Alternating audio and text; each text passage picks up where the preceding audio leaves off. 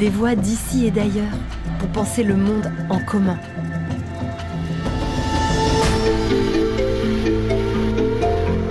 Un podcast original du campus de l'Agence française de développement, réalisé en partenariat avec les Ateliers de la Pensée et Agir pour le Vivant. Pourquoi je est-il en nous? Peut-on penser l'autonomie dans la dépendance? Qu'est-ce que Comment se relier au sensible Jean-Philippe Pierron est philosophe et spécialiste d'éthique. Il nous parle du drame d'une humanité qui s'est anesthésiée, amputée de sa sensibilité. Pourtant, des brèches s'ouvrent quand nous sommes à l'écoute. Pour répondre à la question Qui suis-je? Il nous invite à faire un retour poétique sur notre expérience, en regardant autrement notre monde, en reconnaissant la part de l'autre dans soi et les liens que nous sommes. Bonne écoute de ce beau moment. Bonjour Jean-Philippe, c'est un très grand plaisir d'échanger avec vous. Merci pour ce moment. Pourriez-vous nous dire quel est le grand enjeu pour vous aujourd'hui? On est en train de parler euh, aujourd'hui d'une sixième extinction. Alors je ne veux pas faire dans la surenchère, mais je dirais qu'il y en a peut-être une septième, plus fragile, euh, peut-être plus invisible, euh, qui est l'extinction de nos sensibilités. C'est-à-dire que ce qui me paraît aujourd'hui un point d'urgence, c'est que s'il y a une extinction d'espèces qui s'annonce à l'échelle massive, qu'elle concerne les, les végétaux, euh, les, animaux bien sûr, et les milieux qui les accompagnent et qui les soutiennent, c'est aussi en raison du type de subjectivité que nous avons progressivement construit, notamment en Occident. Et euh, cette subjectivité, c'est une subjectivité progressivement anesthésiée dans ses rapports sensibles au monde. Et quand je parle d'une extinction en fait de nos sensibilités, euh, ce que je veux dire par là, c'est que progressivement s'érode euh, nos manières d'être affectés par ce qui arrive aux vivants, quel qu'il soit, dans la pluralité de ses formes. Et s'érode au sens que bien finalement ça devient indifférent, euh, on s'en rend plus compte ou on s'en lasse aussi. Parce qu'il y a, je ne sais plus qui est-ce qui utilise cette formule, euh, qui parle de lassitude compassionnelle. à force de vouloir se rendre sensible, on finit par être épuisé dans cette, dans cette attention. Et donc le, euh, il peut y avoir même de la lassitude compassionnelle à l'égard des questions écologiques au moment même où, au contraire, euh, les, plus jeunes d'entre nous, mais pas que, nous disent mais euh, réveillez-vous. Et donc, pour moi, je dirais que bien sûr, tout ceci se déploie en, concepts ayant des enjeux juridiques, éthiques, politiques, des enjeux institutionnels, mais je pense qu'en fait, il, questionne le type de sujet que nous fabriquons, que nous mutilons, parce que je défends modestement la thèse que euh, nous avons progressivement appris à fabriquer des sujets qui euh, sont mutilés du rapport sensible qu'ils entretiennent au monde, au profit, ben, c'est une banalité de le dire, mais il faut parfois les redire, les banalités, euh, au profit d'un rapport instrumental à celui-ci, dans la double dimension d'instrumentalité, c'est-à-dire qu'à la fois profiter pour en jouir et parfois le détruire en fait de ce qui nous entoure, mais aussi en profiter euh, pour le, regarder sur un mode spectaculaire. Mais finalement, dans ces deux cas, c'est que soit la grande culture qu'on appelle extractiviste aujourd'hui, qui est une culture effectivement de prédation de notre rapport au monde, soit la culture euh, comment dire, du paysagisme, si je puis dire, qui consiste à regarder la nature euh, belle, mais comme un paysage dont nous ne serions pas tissés, ben, je crois, questionne profondément ce que nous faisons de notre sensibilité euh, à condition bien sûr de se, de de, doter d'une conception robuste de la sensibilité. Il ne s'agit pas euh, de la négliger, euh, voire de la moquer en ne voyant dans la sensibilité qu'une espèce de sensiblerie qui ne serait pas venue à l'état adulte. Hein. Il s'agit au contraire, on pourrait le dire comme ça, de, cultiver l'enfantin en nous, pas l'infantile, mais l'enfantin en tant que disposition immédiate au présent et à faire le jeu du monde. Donc voilà, pour moi l'enjeu il est, il est là, donc il est esthétique si je puis dire, ou on pourrait dire qu'il est poétique. Euh, et il pose bien sûr après la question de comment on passe du poétique au politique, euh, comment on passe de l'esthétique à l'éthique et puis ensuite au, juridique. Donc cette question des passages est elle aussi difficile, mais mon point d'attention en tous les cas il partirait de là. Comment en sommes-nous euh, arrivés à cette humanité anesthésiée? Cette question-là, elle est, immense, hein, parce qu'en fait, c'est la, question de comment les cultures et comment les sociétés dans les cultures accompagnent euh, et, constituent progressivement ce qu'on pourrait appeler, entre guillemets, euh, euh, la fabrique de l'humain. Hein, entre guillemets, le mot fabrique, parce que le, il est tellement rattrapé par des logiques industrielles que c'est pas un mot dont on aimerait forcément vouloir faire le relais.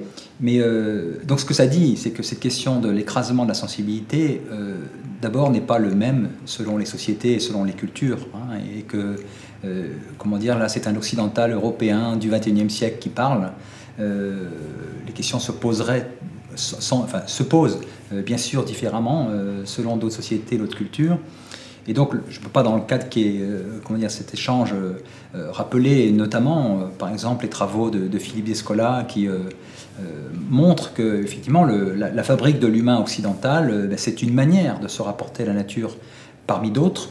Euh, et donc il faudrait faire place aux autres. Donc je les salue, même si je ne les, je n'en parlerai pas ici. Donc ce qu'il appelle lui les, les, cultures marquées par soit l'animisme, soit par l'analogisme, ou encore le troisième m'échappe, mais il reviendra peut-être. Euh, mais donc, lui, globalement, ce, que Descola fait et ce, que j'évoque, en fait, c'est ce qu'il appelle euh, l'histoire d'une ontologie naturaliste, dont on peut résumer très simplement la thèse. Hein. Elle consiste à dire que nous avons progressivement, euh, alors c'est une histoire finalement assez récente, c'est trois siècles et demi, progressivement inventé euh, d'abord l'idée que la nature était désenchantée, euh, et nous l'avons inventée pour mieux la connaître et pour bientôt mieux la maîtriser avant de l'exploiter. Donc désenchanter la nature, donc euh, c'était une condition méthodologique nécessaire, mais qu'on peut vouloir parfois ériger en, attitude éthique et politique, c'est-à-dire qu'en fait, telle sorte qu'effectivement, on finit par croire que la nature n'est que la modélisation insensible que nous décrivons dans nos sciences préparant nos techniques. Euh, donc il y, a cette, grande décision, et puis la, grande, la seconde grande décision occidentale, c'est celle de la fabrique d'un sujet euh, à l'autonomie exaltée, euh, d'un sujet pensé presque comme une île, qui serait devant le monde et non pas du monde. alors c'est à la fois magnifique, parce que c'est la conquête de la reconnaissance de chaque histoire individuelle, et c'est en même temps magnifiquement inquiétant, parce qu'effectivement, cette conception euh, d'un sujet euh, qui se pense comme devant la nature, au dehors d'elle, euh, au risque de l'objectiver et de ne la penser que, que du dehors, je, le redis, eh bien, c'est celle d'un sujet qu'on pourrait dire, oui, marqué par ouais, une, figure exaltée en fait de, lui. Alors, donc, c'est donc une décision cette fois-ci qu'on pourrait dire presque métaphysique. C'est qu'est-ce qui, qu'est-ce qui de l'humain ferait sa singularité et est-ce que le prix à payer? Pour, euh, se rendre attentif à cette singularité, euh, c'est euh, de, de, l'arracher à toutes les dépendances en fait, qui, le, qui le font humain. Et donc, le, je crois que c'est notre enjeu contemporain, il est là. C'est, c'est, pas forcément renoncer aux, grands acquis émancipateurs de, de l'autonomie et l'idéal des Lumières, hein, pour le dire comme ça. Hein, et qui est peut-être plus profond que ça encore, mais il ne s'agit pas de renoncer à ça, mais de penser euh, une autonomie comme une conquête, mais d'une conquête pas insulaire, d'une autonomie dans la conscience des relations et des dépendances. Et donc, euh, simplement, entre ce travail de, fabrique du sujet occidental, euh, donc qui pense que dans le monde, il y a soit des sujets, soit des objets, hein, dans le droit romain déjà distingué, soit les choses, soit les personnes, hein, eh bien donc, cette conception-là pourrait être intéressante et là, une limite, c'est que, effectivement, en construisant ce qu'on appelle le grand dualisme, on, dit parfois aussi la grande séparation, parce qu'au fond, la distinction sujet-objet, elle se redéploie, elle se reduplique. C'est la séparation homme-animal, c'est la séparation nature-culture, et bientôt, ce sera la séparation euh, entre l'agriculture occidentale et celle qui ne serait pas, euh, avec tous les, désastres du colonialisme qui, s'en sont suivis.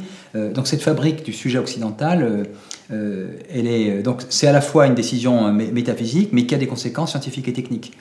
Et peut-être, je finis là, peut-être là-dessus, euh, cette altération de la sensibilité euh, qui vient bizarrement en fait d'une conquête euh, d'un sujet reconnu dans sa singularité, mais d'un sujet peut-être amputé ou d'un sujet tronqué dans l'idée qu'on se fait, ben, nous invite à non pas à moins penser l'humain, mais à mieux le penser. C'est qu'en fait, penser l'humain dans ses dépendances, c'est pas l'aliéner, c'est le penser dans la conscience de ce qui le fait être, hein, ce qu'on appelle parfois aujourd'hui la, la force des, liens faibles.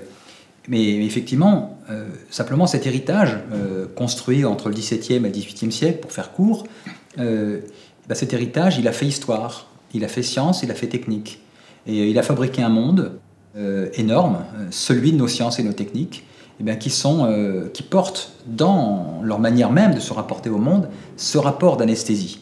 Et le, numérique, aujourd'hui, en est à sa manière euh, l'ultime étape, hein, un rapport virtualisé au réel, hein, et donc anesthésié, pour le redire.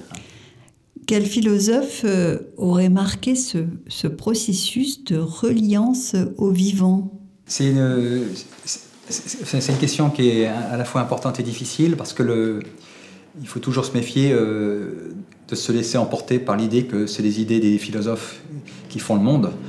Les choses sont plus subtiles et, raffinées euh, que ça. Hein, euh, mais euh, si je ramène la, question plus modestement, à, au fond, à, ceux qui peuvent nous aider à penser, à penser ça, effectivement, ce qui est intéressant de, d'abord se rappeler, c'est que nos héritages intellectuels, y compris en Occident, sont des héritages pluriels.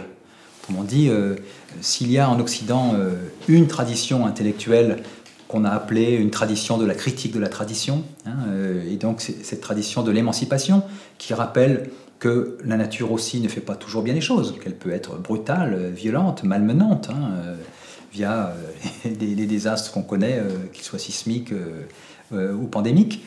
bref, je crois que c'est, enfin, votre question, c'est la question en fait d'un travail qui consiste à repluraliser nos mémoires, en montrant qu'effectivement, euh, il y a une tradition occidentale, en fait, qu'on peut appeler d'un acosmisme, hein, d'un sujet pensé comme, une île, je disais, euh, mais euh, il y a dans la pensée occidentale d'autres penseurs qui pourraient aider à, faire cela. Il y a la grande tradition d'un Rabelais, pour aller du côté de, la, jouissance du rapport vivant, qui était aussi ce, ce philosophe médecin, pourrait-on dire. Il y a un Montaigne, euh, mais, mais aussi le, plus, près de nous, en fait, un auteur, en fait, il y a plein d'auteurs en fait qui m'intéressent, mais il y en a deux que je voudrais évoquer. Le premier, en fait, qui n'est pas, euh, auquel on ne pense pas euh, immédiatement quand on pense, comment dire, aux, les questions en fait, d'écologie ou quand on veut essayer d'appréhender la, la, question de la transition. à la fois, enfin une transition à la fois socialement responsable et écologiquement soutenable, hein, comme, on, comme on dit. Pour moi, c'est Paul Ricoeur. Et euh, ce philosophe, donc, euh, qui est lui plutôt un fils euh, de la reconstruction après la Deuxième Guerre mondiale, donc autrement dit, un fils qui a aussi, si je puis dire, été attentif à la question du devenir, du développement lorsqu'il s'agit de reconstruire, et donc dont son principal souci à lui, c'était la fin des hommes. C'était pas la fin de toutes les créatures, hein. mais néanmoins, en fait, il y a, chez Ricoeur un, il opère un, passage qui est intéressant, c'est celui d'une conception du, sujet euh, qui n'est précisément plus un sujet exalté, mais qui n'est pas pour autant un sujet humilié. Hein. il, pense une sorte de cogito blessé, dans lequel il dit finalement euh, dire je, c'est reconnaître la part de l'autre en soi. Alors la part de l'autre en soi, c'est notre inconscient, c'est notre corps que nous n'avons pas choisi, mais c'est aussi, il ne le dit pas comme ça, c'est là que j'en tire euh, une conséquence, cette part de l'autre, c'est aussi tout ce rapport d'altérité que constituent toutes ces dépendances euh, qui nous font être et qui peuvent être euh, bah, les qualités d'un milieu, d'une ambiance spatiale, d'un paysage, d'une forêt, bref, tous ces autres que nous en nous, eh bien, qui nous font être. Et donc Ricoeur, il, invite à passer d'une conception d'identité personnelle, euh, je le redis, un peu enfermée, euh, dire je, ça serait finalement une espèce d'affirmation de soi euh, pour elle-même, à ce qu'il appelle une identité narrative. C'est-à-dire qu'il dire je, c'est répondre à la question qui suis-je, c'est raconter des histoires. Bien sûr, au risque parfois de se raconter des histoires, il n'ignore pas qu'on peut aussi fabuler et, fictionner, mais dire je, si c'est raconter des histoires, ça veut dire qu'effectivement, en permanence, nous avons à, fabriquer des narrations en n'ignorant pas, en ignorant pas que nous sommes dans les sociétés et des, cultures eh bien, qui encouragent certaines narrations, euh, des narrations presque officielles, hein, nos curriculums par exemple, qu'est-ce qu'on dit de notre vie, euh, et qui en découragent d'autres, voire en invisibilisent, voire en empêchent d'autres. C'est qu'en fait, qu'est-ce qui de nos vies euh, peut ne pas être dit? Et donc ce que fait Ricoeur, c'est de questionner le passage qui est entre une identité narrative personnelle et les conditions institutionnelles hein, qui peuvent soutenir ou pas euh, ces, identités narratives. Donc on, arrive à ce moment-là très vite sur des questions euh, bah, à la fois juridiques et politiques. Puis l'autre penseur, je, le dis en deux secondes en fait, qui, me touche en fait euh, beaucoup, il est un peu aux antipodes, si je puis dire, de, Ricoeur parce qu'il n'est pas du tout moraliste entre guillemets, parce qu'en fait Ricoeur n'est pas moraliste. Bref, c'est des questions de philosophe, mais c'est quelqu'un comme Gaston Bachelard. Euh, qui est plutôt connu comme philosophe des sciences, mais qui aussi euh, construit toute une poétique euh, des espaces, une poétique des éléments. et il le fait non pas comme diversion, hein, mais parce que précisément il questionne ce que c'est qu'un monde pensé uniquement du point de vue du laboratoire. C'est qu'en fait le monde pour nous n'est pas qu'un monde pasteurisé, celui qui est décrit aujourd'hui par les étiquettes qui disent ce qu'il y a sur nos aliments ou nos boissons. Euh, donc notre monde n'est pas qu'un monde fait de propriétés physiques, il est fait de qualités sensibles, de partialité vécue. Et euh, lui, il va travailler ça en disant, finalement, le poétique, euh, il, est, il est majeur parce qu'il a une fonction de, à la fois de constitution de nos intimités. Nos intimités sont faites d'images très très fortes, qui sont nos rapports sensibles au vivant. Alors c'est pas c'est pas tout, hein. ça peut être pour certains un animal, pour certains une matière, pour d'autres un grain un grain de sol. Hein. Il y a des gens, euh, je pense à la chanson de Bernard Lavillier quand il parle de Saint-Étienne. Pour lui, euh, Saint-Étienne, il dit hein, c'est cette fleur de grisou à tige de métal. De métal. C'est-à-dire qu'en fait, euh, pour lui, Saint-Étienne, c'est la houille, c'est le, c'est le charbon. moi, je suis des, Vosges. Moi, c'est le grès rose. Mais donc, bref, à chacun sa poétique. Mais Bachelard, il insiste sur cette idée forte, je crois, c'est que ben, les images sensibles que nous avons du monde ne sont pas des représentations de celui-ci, mais c'est la façon dont il nous affecte jusqu'à euh, ben, nous nourrir dans notre consistance euh, personnelle, et ce faisant, eh bien, prépare des résistances. C'est qu'en fait, il y, a un double volet, c'est qu'il y a à la fois euh, un travail d'individuation, et donc être, oui, s'élaborer dans sa subjectivité, et à la fois un travail de, de, oui, de, résistance, voire de refus. Hein. Euh, et, même si, même si Bachelard, euh, bon, qui, est, quand même croix de guerre de la Première Guerre mondiale, euh, n'est pas connu pour être un résistant tant que tel, mais ses, amis le sont, les poètes qu'il fréquente le sont, les revues dans lesquelles il écrit le sont, et il pense ceci, qu'il y a une fonction politique de la poésie qui ne consiste pas simplement à, prendre des positions, comment dire, sur euh, telle ou telle question euh, liée à l'occupation allemande pour ce qui le concernait. Euh, la fonction politique de la poésie, elle n'est pas dans ses thèmes, elle est dans le type de subjectivité qu'elle soutient. Et autrement dit, on ne fait pas de la poésie pour en rédiger un programme politique, mais pour soutenir les subjectivités dans leur puissance individuante. Et ça, ça a une force majeure, si je puis dire. Donc voilà les auteurs en fait qui me paraissent importants. Pourriez-vous nous expliquer le titre de votre dernier ouvrage, Je est en nous?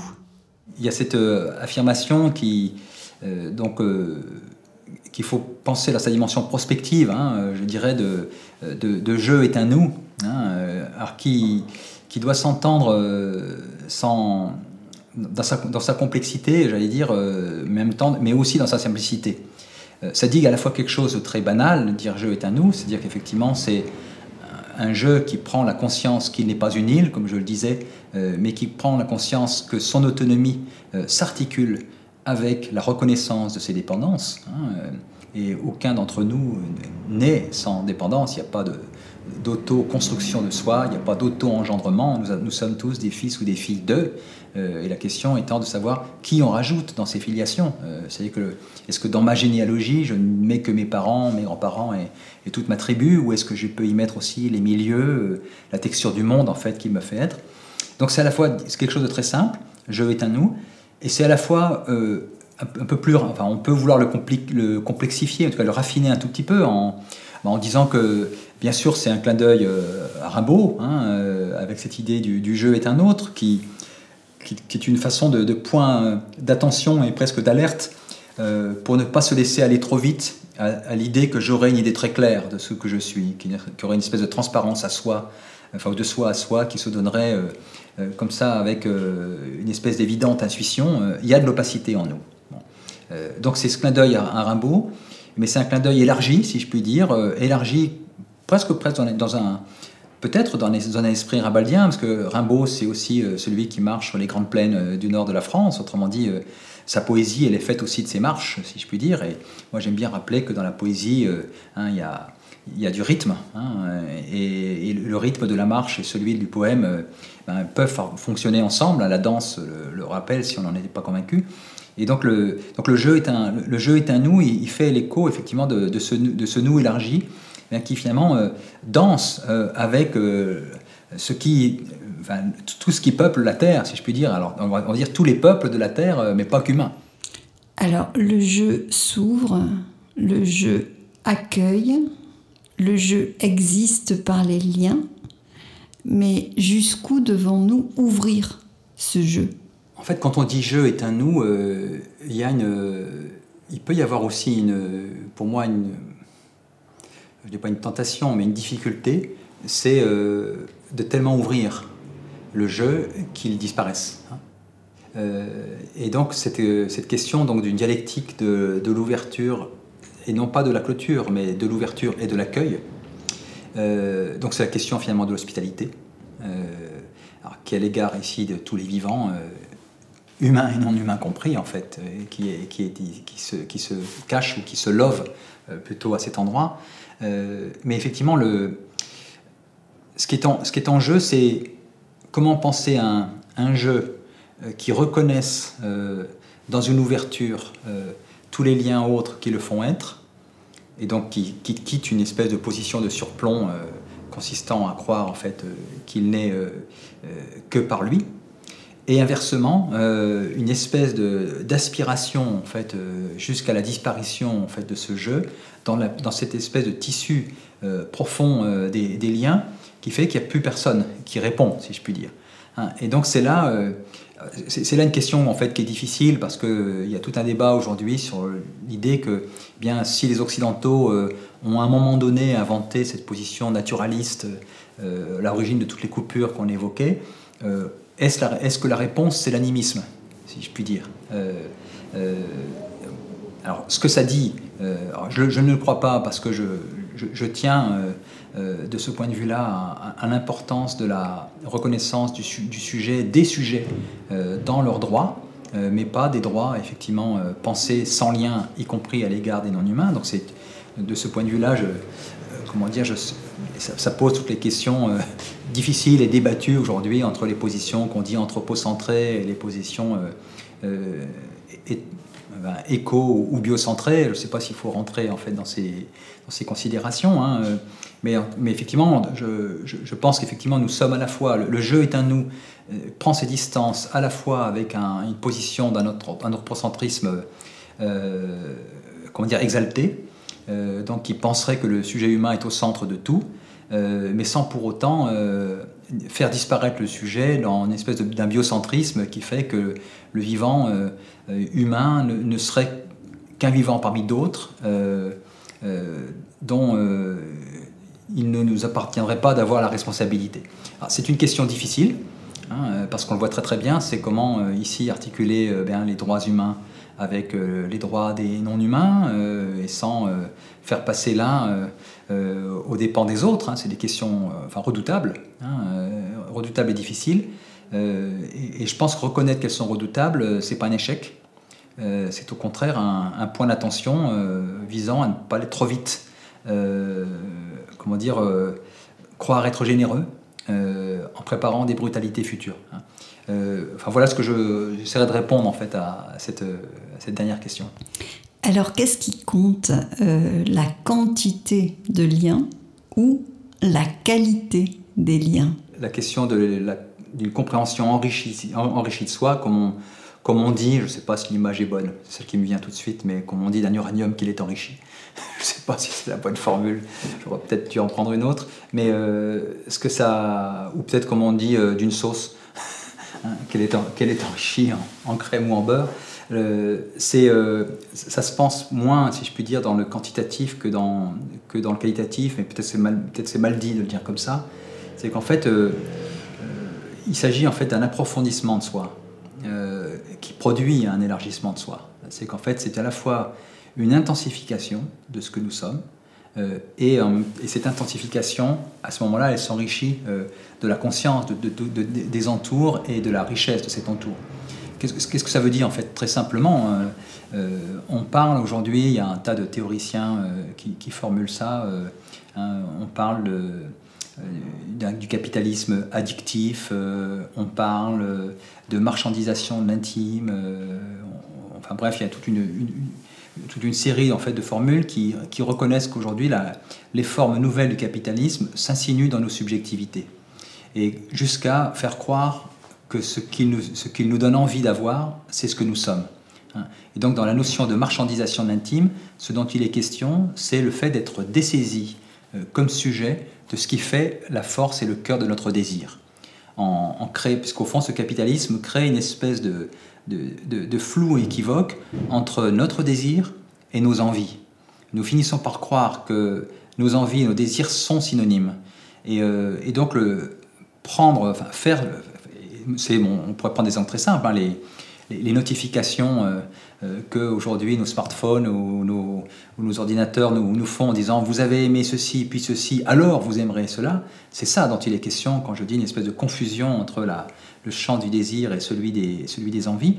Et, donc euh, un des gros enjeux, c'est précisément de résister à ça, de ne pas devenir, si vous voulez, les monstres de nous-mêmes, ne pas nous prendre pour nos clones numériques, hein, pour, nos, pour nos personnes, pour nos doubles numériques, si je puis dire. Et donc le travail du jeu est un nous, c'est un travail effectivement d'intensification de ce qui fait notre désir profond.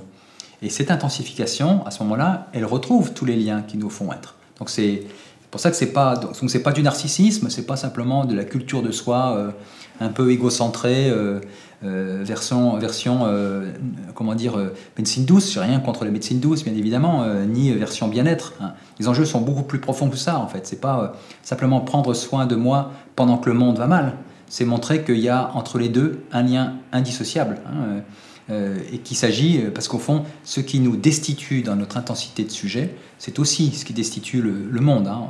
Pour le dire, on pourrait peut-être finir là-dessus, encore là, euh, on note assez que euh, la, société extractiviste qui est la nôtre, elle épuise les ressources naturelles, et dans le même mouvement, les ressources psychiques. Euh, c'est que l'épuisement de la nature et l'épuisement en fait des psychés ou l'épuisement des personnes, souffrance au travail, burn-out, etc., en fait, c'est le même mouvement. Hein.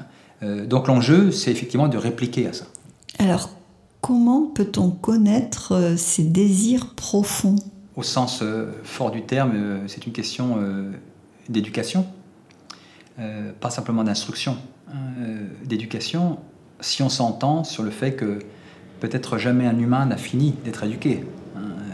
Autrement dit que la question de l'éducation, euh, elle est la manière en fait dont nous travaillons comme humains progressivement à nous humaniser. Donc c'est peut-être un, processus, euh, pas un programme, un, processus euh, en fait qui est, qui est interminable, mais qui, est, mais qui, fait que, qui fait que nous sommes vivants. Hein. C'est qu'en fait notre désir, à la fois nous croyons être en phase avec lui, et en même temps c'est lui en fait qui nous, qui nous met en mouvement. En fait, le désir, il est à la fois du, comment dire, c'est à, la fois un trou en nous et en même temps un, horizon. Hein.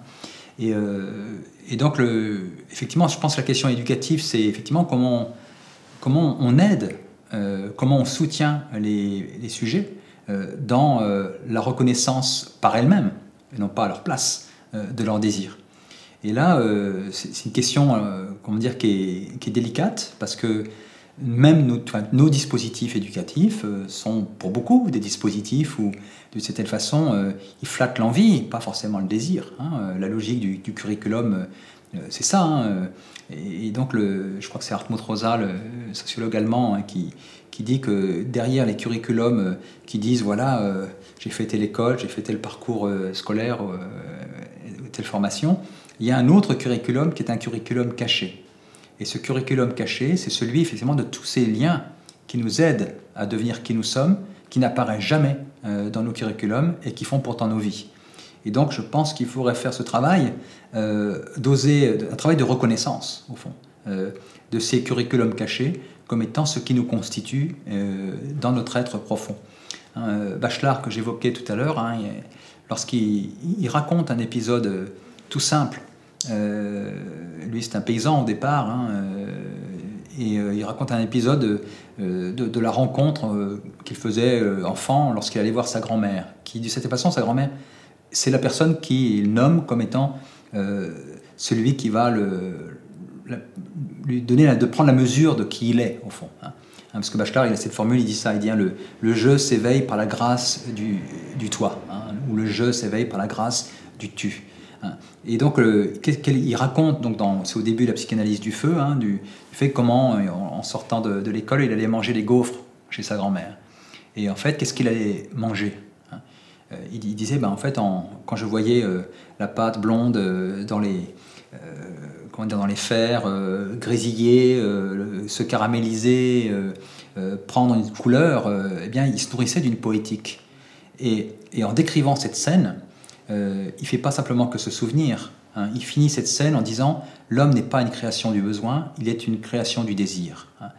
C'est qu'au fond, cette, cette grand-mère l'a aidé à prendre la mesure précise de son désir, en disant finalement, Bachelard, c'est pas un individu, parmi d'autres, c'est Gaston Bachelard. C'est-à-dire en fait individué, pas un individu au sens de l'individualisme, mais euh, reconnu dans son individuation insubstituable. Et de cette façon, c'est ça qu'on peut souhaiter à chacun et à, chacune et à, tous les enfants du monde, c'est de, de reconnaître, de rencontrer sur leur parcours des, de, de, vie des personnes qui les aident à s'individuer. Alors, qu'est-ce que l'écobiographie alors l'écobiographie, c'est une, façon en un mot euh, d'essayer de, de, concentrer ce que j'essaye de, dire sous la figure du jeu est un nous.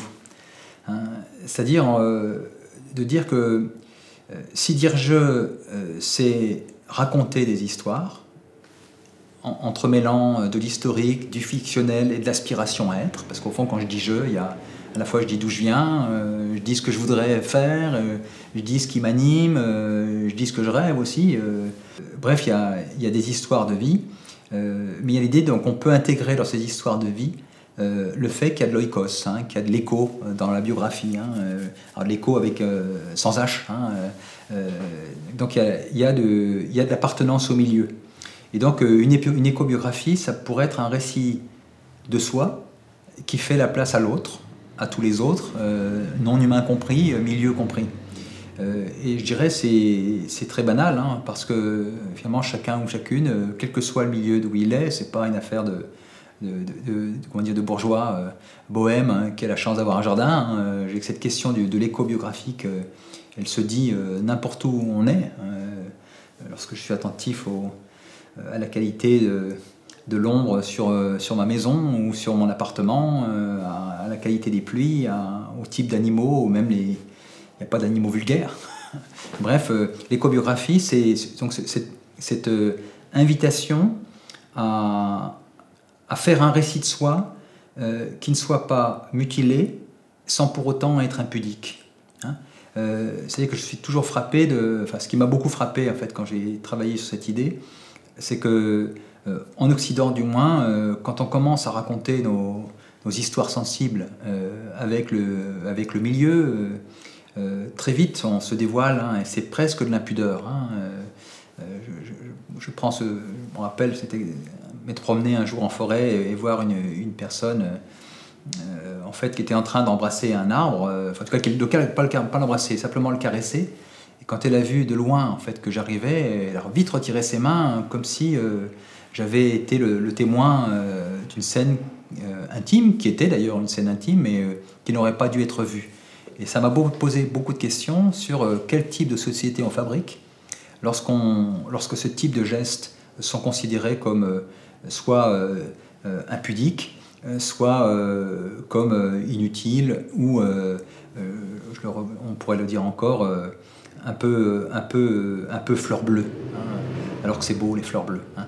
Euh, mais c'est donc, euh, donc, c'est, donc c'est, euh, c'est aussi une façon de, de refuser de voir nos existences racontées uniquement dans le champ du comptable, hein, dans le champ du comparable, et donc de, de, remettre du récit et d'un récit pluriel, singularisant, là où ben, on a tendance à vouloir les uniformiser. Mais la pudeur n'est-elle pas une question de regard? Oui, vous avez raison. C'est.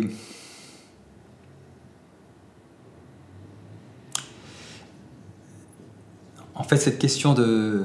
Quand je dis sans être impudique, euh, bon, c'est sans doute aussi mon tempérament hein, euh, qui est derrière ça, mais au-delà de, de, mon tempérament, euh, en, fait, je trouve que la question de la pudeur, c'est comment on en monte sans trop en montrer. Hein. Hein, donc c'est cette question d'être sur la brèche et d'une brèche qui est vivante.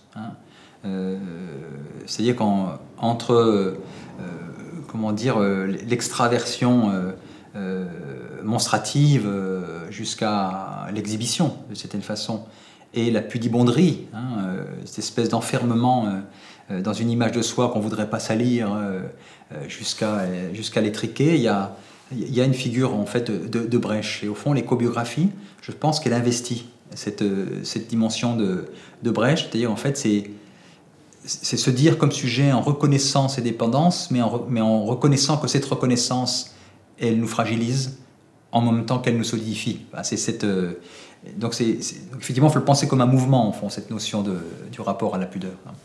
Auriez-vous des conseils à donner euh, pour devenir un humain plus vivant?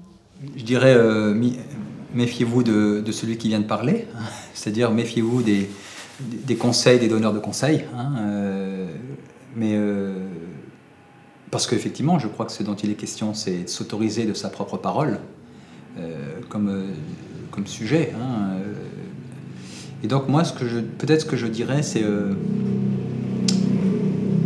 de lire de la poésie. Et, pas forcément la poésie des poètes officiels, hein, il y en a autour de nous.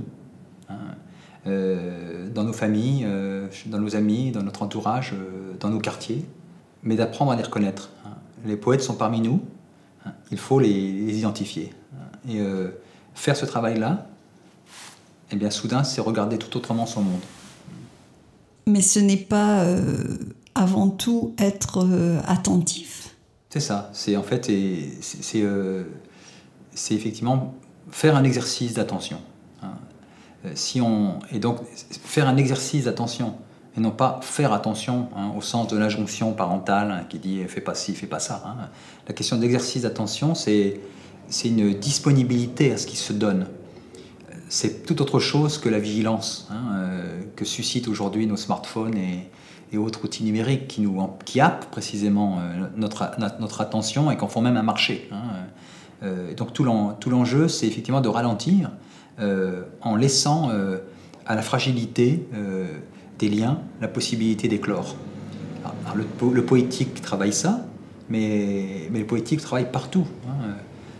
un geste de cuisine, comment dire, une bonne façon de décorer une table, un, travail de jardinier, un aménagement d'espace, la, qualité d'une prise de son et de lumière.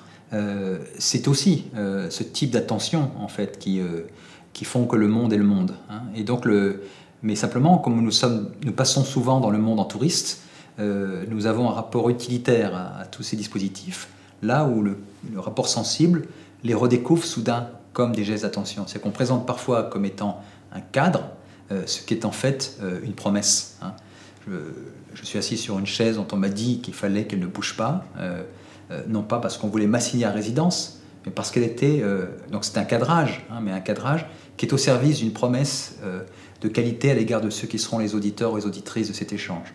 Euh, donc bref, il y a une attention là où on pourrait voir simplement qu'une police. Et, euh, et, ce changement de dispositif ou d'attention, précisément, c'est ben, ce qui rend la vie enfin, succulente de cette façon. Alors, nous arrivons à, la fin. Y aurait-il un auteur, une personnalité qui vous aurait particulièrement inspiré? Je lis beaucoup. Euh, il y en a beaucoup. Alors, en fait, qui inspire, c'est une question qui est difficile, ça aussi. Euh, alors, comme je suis philosophe, j'aurais tendance à dire forcément euh, des philosophes, mais moi, je dirais que c'est Jean-Sébastien Bach. et non pas parce que je me méfie du langage, je veux dire, bien, il faut des mots, hein, mais en fait, ce qui m'intéresse en fait euh, chez Bach, c'est le fait qu'en musique, il invente un langage qui à la fois euh, eh euh, est extrêmement élaboré, euh, il y a de la structure, mais qui au sein du plus structuré autorise l'improvisation, la variation. hein. Et, et, donc, le, je dirais, au fond, c'est une métaphore intéressante pour répliquer à ce que l'économisme financiarisé d'aujourd'hui en fait impose. C'est qu'en fait, là où on, est aujourd'hui incité à, vivre nos vies comme des partitions réglées et définitivement écrites, où il est plus possible d'improviser d'une certaine manière, sous peine de, prendre des risques forcément inconsidérés. Euh, eh bien, euh, chez Bach, en fait, il a. Euh, enfin, Bach, c'est encore un très grand improvisateur, en fait. Alors, on connaît son œuvre écrite, bien évidemment, mais en fait, comme il le disait lui-même, hein, quand il faisait la musique entre guillemets savante, il se mettait sur sa table pour l'écrire, mais quand il faisait de la musique, il était sur son orgue ou son violon, et là, il se laissait à jouer librement et donc à improviser. Euh, c'est-à-dire, en fait, c'était la musique comme une école de liberté euh, dans la conscience, en fait, des règles qui rendent la musique possible. Et donc, c'est ouais, enfin moi, de, Bach, me, touche parce que j'ai aussi la difficulté de pouvoir le jouer. mais même dans les, plus petites pièces de Bach, il y a, les deux.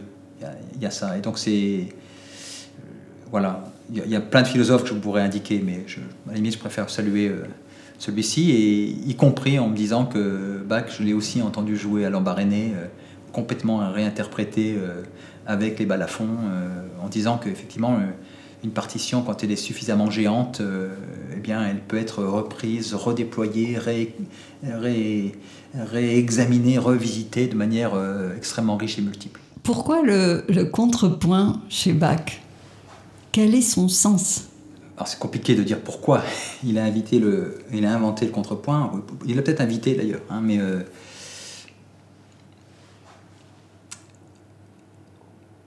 En fait, c'est une, manière de faire chanter ensemble la pluralité, sans renoncer à faire entendre cette pluralité, mais en permettant une entente possible. Et, euh, donc, c'est se donner un cadre euh, qui, permet, bon, c'est la question de, à la fois de l'harmonie euh, dans, dans le dissonant, enfin parfois dans le dissonant, parce qu'il y a des passages de Bach en fait qui, qui sonne extrêmement euh, nouveau à nos oreilles, encore, euh, encore aujourd'hui. Et puis, c'est euh, l'importance de rythmer ce, ce, passage. Au fond, la question du, du contrepoint, je, moi je ne suis pas musicologue, donc je ne veux pas en, dire, en dire trop du, point de vue de du point de vue de la technique, mais moi ce qui me, touche, c'est que ça, c'est la, volonté de, en permanence, euh, résister à la tentation de ramener la, question du rythme à de la cadence, à la, mécanique euh, de la, de d'une scansion déjà connue pour bah, permettre une pluralité des rythmes. Et ça, c'est, euh, moi je pense, enfin c'est ça que je trouve en fait assez extraordinaire dans son travail. Merci Jean-Philippe pour ce moment dense, poétique et vibrant, enregistré lors de la deuxième édition du festival Agir pour le vivant. Et merci à vous, chers auditeurs, d'avoir partagé cette écoute avec nous.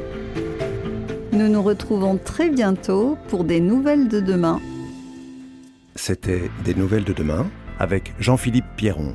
Au micro, Sarah Marniès. Un podcast original du campus de l'Agence française de développement, réalisé en partenariat avec les Ateliers de la Pensée et Agir pour le Vivant. À retrouver sur le site afd.fr et sur toutes les plateformes d'écoute.